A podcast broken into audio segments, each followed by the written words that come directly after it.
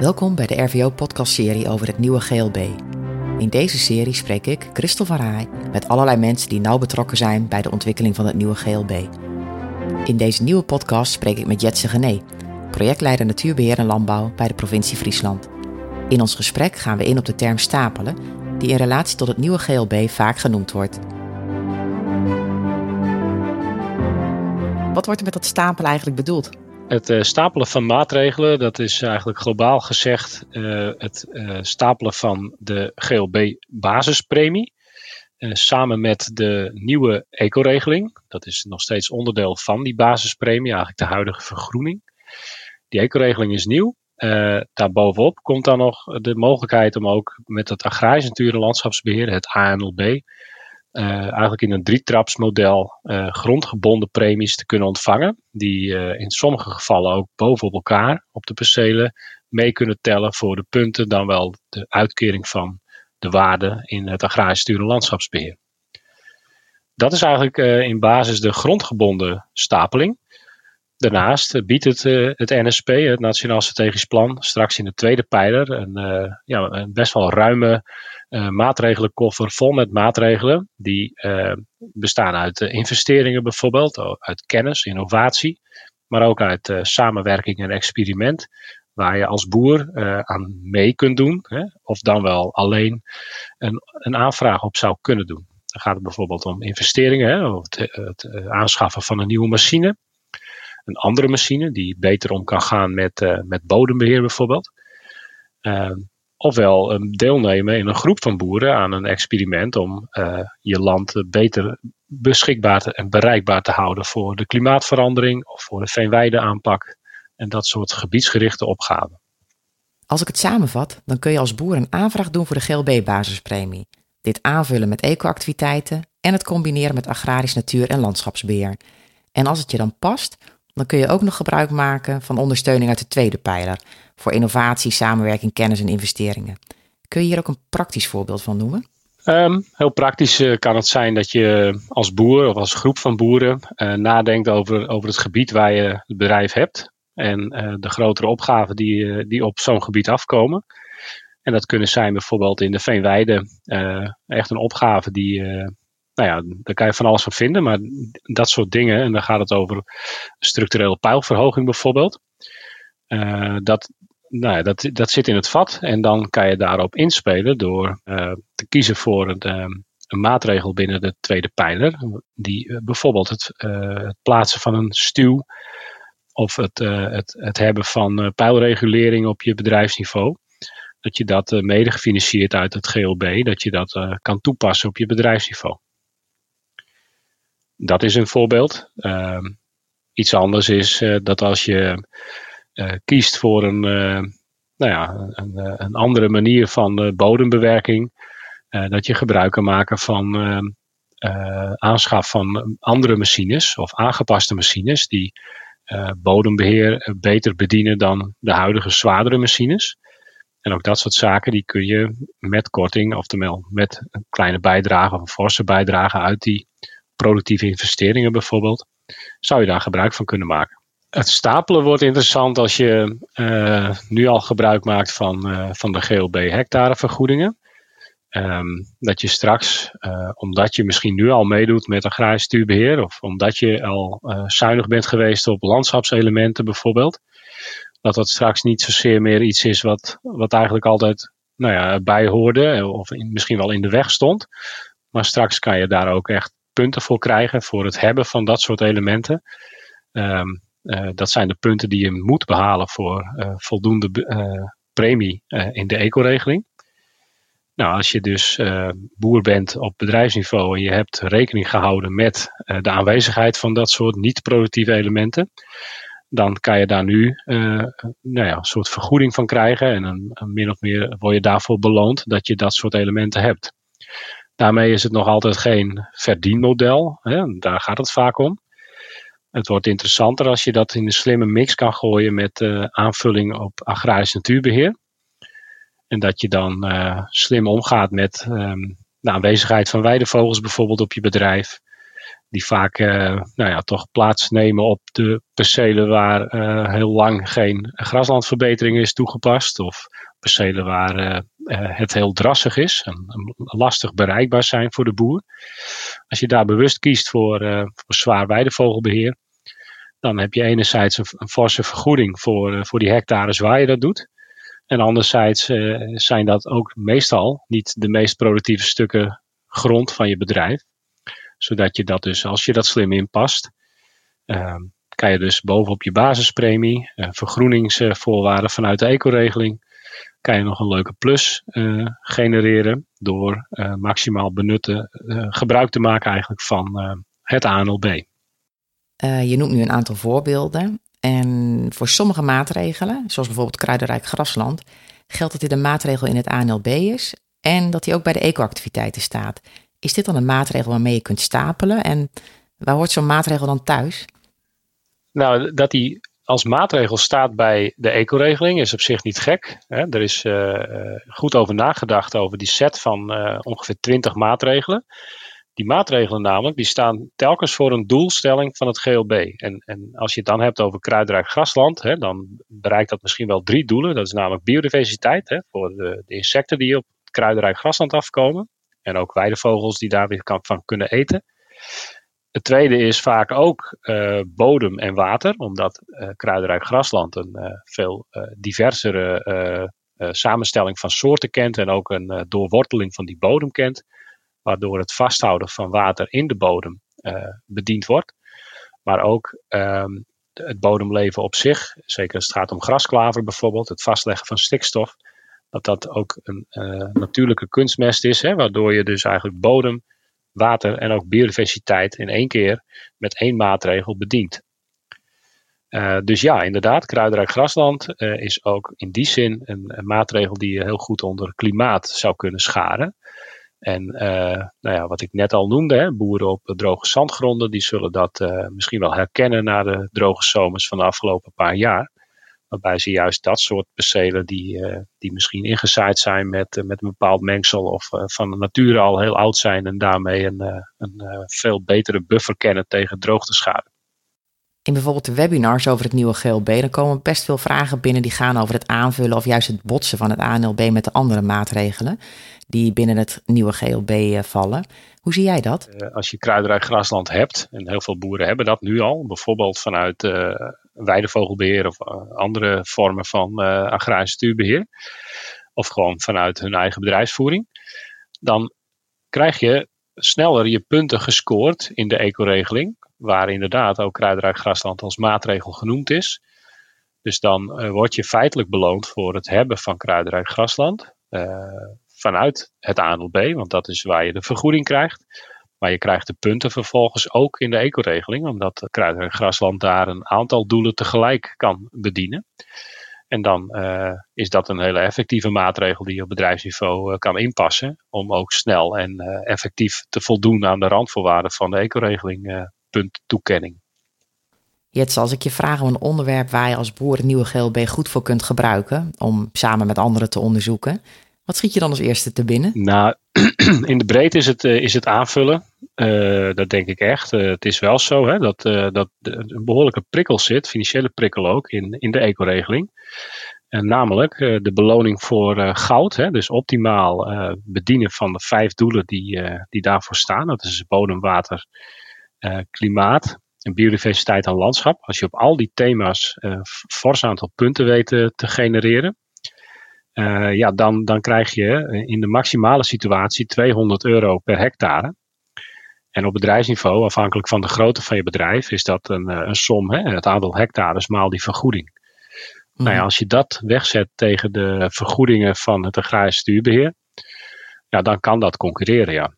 Maar in de meeste gevallen uh, zou ik, uh, als ik boer was, ben ik niet, maar als ik dat was, zou ik denk ik uh, de aanvulling kiezen. Hè? Dat je ehm, ook de voordelen ja, inziet en ook uh, herkent die, uh, die er zijn als je lid bent van je agrarisch collectief. Mm-hmm. Vaak werkt dat namelijk ook uh, direct samen met de KPI's vanuit de melkfabriek. of, of de andere KPI's in de akkerbouw. Dat zijn dus kritische prestatieindicatoren. Hè. Dat zijn eigenlijk graadmeters die vanuit de sector gevraagd worden. Ehm, en daarbij is een lidmaatschap van een agrarisch collectief of deelname aan agrarisch stuurbeheer wordt vaak gewaardeerd middels een aantal punten. En dan gaat het dus niet om subsidies, maar dan gaat het om uiteindelijk een, een, aantal centen per kilogram melk of per liter melk extra. Mm nou, dat, dat, is wel een groot voordeel, denk ik, van uh, het hebben van agrarisch stuurbeheer op dit moment. En ook in de toekomst zal dat uh, alleen maar gaan toenemen, is de verwachting. En een ander belangrijk aspect is dat uh, het agrarisch collectief, waar je dan lid van bent, uh, dat die op een aantal maatregelen in de tweede pijler straks ehm, ja, het, min of meer het recht heeft om daarop in te schrijven. Hè. Dat zijn dus maatregelen die echt te maken hebben met een gebiedsgerichte aanpak waar het losse bedrijf maar een schakeltje is in, in het grotere geheel. Dus omdat het gebiedsgericht vereist is, zeg maar, ehm, is het strategische plan zo inge, ingericht hè, dat groepen van boeren, dan wel agrarische collectieven, dan wel een samenwerkingsverband vanuit het Deltaplan Agrarisch Waterbeheer bijvoorbeeld, dat dat degene zijn, de partijen zijn die daarop in kunnen schrijven. Mm Als je in dat geval dus niet lid bent van zo'n collectief, dan wordt het ja, lastiger om daaraan mee te doen. Maar vooral ook lastiger om op de hoogte te blijven en te zijn van alle kansen die, uh, die het GLB straks biedt. Ja. ja, want je noemt nu een aantal uh, verschillende partijen vanuit die gebiedsopgave vooral uh, werken. is het ook voor te stellen dat je inderdaad als boer in een bepaald gebied benaderd wordt door juist die partijen? Zo van wil je hier aan meedoen? Of wordt er veel meer vanuit de boer zelf gevraagd? Nee, ik denk zeker voor die grotere opgave in een, in een beekdal hè, of in een veenweidepolder, uh, dat dat ehm, gecoördineerd gaat via een agrarisch collectief bijvoorbeeld, of via de LTO of via een andere belangenbehartiger. Um, en dus is het goed dat je aangehaakt bent bij zo'n belangenbehartiger of een netwerkorganisatie, zodat je goed op de hoogte bent en meegenomen wordt met de opgave die daar is. En dat is heel mhm. vaak een coöperatie samen met, uh, met een waterschap hè, of met een provincie. Die samen zo'n gebied ja, de, allereerst op, ophalen wat is hier de opgave.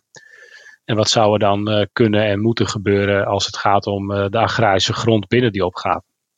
Mm en als je nou als individuele boer nou ja, nogal wars bent van alle collectieven en belangenbehartigers en, en noem maar op. Hè. Je wilt je eigenlijk nergens zo min mogelijk ergens bij aansluiten. Waar begin je mhm. dan op het moment dat je denkt, hey, volgens mij speelt er heel veel. Ik lees van alles, ik hoor van alles. Maar ik weet niet precies hoe ik hier aan kan beginnen. Waar, waar start je dan? Oh, waar start je dan? Nou, dan helpt het altijd om ehm, contact te zoeken met, uh, met de provincie waar je binnen zit. Hè. Dat zijn toch uh, vaak de partijen die de openstellingen straks gaan verrichten voor investeringen, bijvoorbeeld kennis, innovatie, dat soort dingen. Um, en naast de, de vaste adressen hè, van de RVO of Toekomst GLB, de, de site van het programmateam voor het strategische plan bijvoorbeeld, zijn dat straks in de uitvoering de plekken waar je dan de loketfunctie wat meer kan vinden waar mensen zitten die ook vragen kunnen beantwoorden. En die je uh, mee op weg kunnen helpen van, ehm, eh, klopt het inderdaad wat ik hoor? Hè? Dus gaat hier binnenkort uh, gaat hier van alles en nog wat gebeuren rondom het natuurgebied waar ik vlakbij woon. Uh, die kunnen je daarin meenemen. Um, iets anders is dat er op landelijk niveau, hè, Nederland is wat dat betreft ook wel weer divers. Uh, er zijn in ieder geval twee organisaties die namens een groep van provincies de loketfunctie feitelijk op zich nemen. Dat is in het noorden is dat SNN en in het zuiden is dat Stimulus.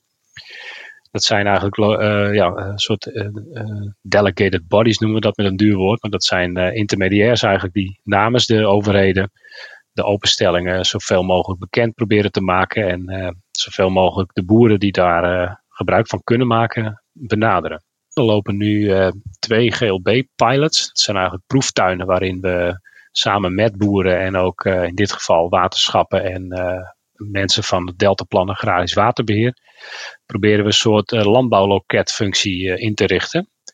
En dat is dan ook niet zozeer gebonden aan een provincie, maar meer aan een regio.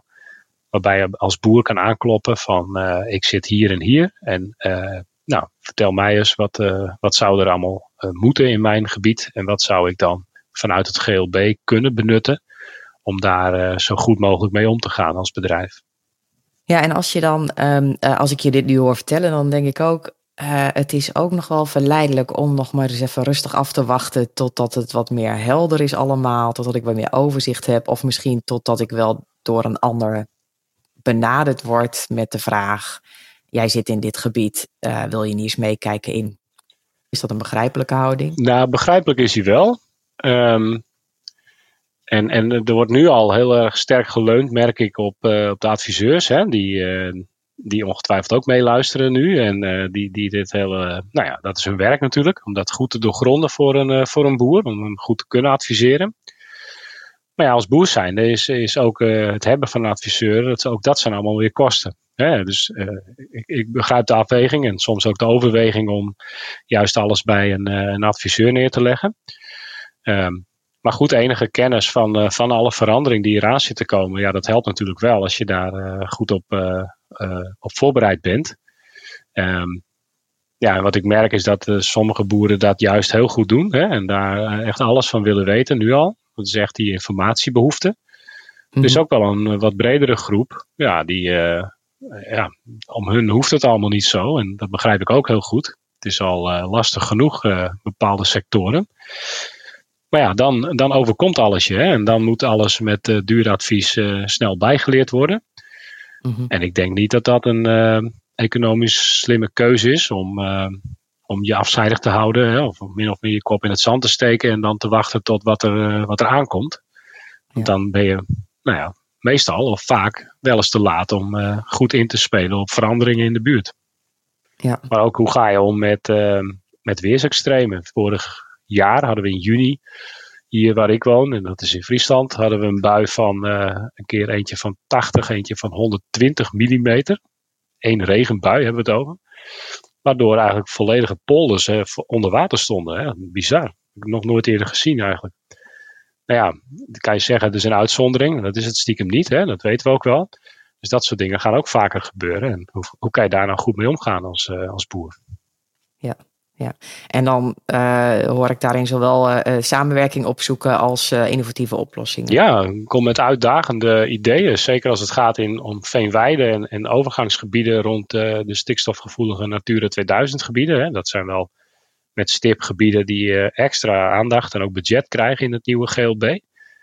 Maar ook de gebiedsgerichte aanpak van, van onderop is wat mij betreft, weet ik niet helemaal of ik dat uh, zo mag zeggen, maar dat, dat zou ook gerust op hele andere gebieden, die, uh, want niet iedereen woont in een verwijdergebied, hè, van toepassing kunnen zijn. Dat je daar een mooi idee hebt, wat je in een soort pilotvorm een keer wilt, uh, wilt testen. Dan kan je denken aan kosten die je daarvoor op kunt voeren, hè, voor de inhuur van adviseurs, voor mm. kleinschalige investeringen in je, op je perceel bijvoorbeeld, om daar iets aan te doen. En als je een idee hebt over een andere manier van bemesten of een andere manier van, uh, van pijlbeheer, dan kan je dat ook met een, uh, aantal veldmaatregelen, hè, dus echt maatregelen op hectare niveau, kan je dat dan een mhm. aantal jaar testen.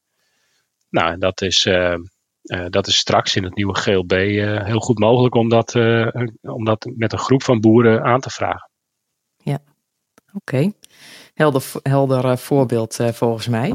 Hey, als laatste vraag. Ehm, uh, stel, eh, je hebt deze podcast geluisterd als boer en je denkt, nou, misschien moet ik er wel wat mee. Wat is dan volgens jou echt het, uh, nou ja, het laaghangend fruit, zeg maar? Waar zou je als boer in ieder geval in, moet, in moeten verdiepen? Het laaghangend fruit is denk ik voor iedere boer straks, en dat zal ergens in juni zijn, is de simulatietool van de RVO. Daar kan je straks in die simulatietool, heet dat dan, daar kan je eigenlijk je, ja, fictief je bedrijf in opvoeren. Uh, je kan daar keuzes maken in je bouwplan als je akkerbouwer bent. Of keuzes maken in het gebruik van, uh, van landschapselementen die je wel of niet op je bedrijf hebt. En dan kan je eigenlijk spelenderwijs een keer gaan testen en toetsen van uh, wat, hoe pakt zo'n eco-regeling en die puntensystematiek, hoe pakt dat voor mij uit? Dus daar zou mhm. ik in ieder geval richting de zomer mee gaan proberen te testen en te toetsen. Dan heb je daar in ieder geval een gevoel bij en uh, kan je daar ook een inschatting van maken wat dat wel of niet gaat opleveren. En B zou ik uh, vooral te raden gaan uh, in je gebied bij, bij het agrarisch collectief. Jetse, dankjewel voor je hele praktische toelichting. Ik hoop dat die heel praktisch was, inderdaad. Want het, uh, wat je al zei, het valt uh, niet altijd mee om dat helemaal plat te slaan naar, uh, het boerenerf. Maar nee, nee, dankjewel. Het gesprek met Jetsen maakt duidelijk dat er veel mogelijkheden zijn in het nieuwe GLB om als boer een vergoeding te krijgen voor verdere verduurzaming van je bedrijfsvoering. Hoe het er allemaal uit gaat zien is nog niet definitief, maar de contouren zijn steeds zichtbaarder. Wil je meer weten over het nieuwe GLB? Kijk dan op rvo.nl/slash nieuwglb. Daar vind je aanvullende informatie, zoals de lijst met eco-activiteiten. En straks vind je hier ook de simulatietool. En de tip die Jetse gaf is natuurlijk: zorg dat je aangesloten blijft en weet wat er speelt. Bedankt voor het luisteren.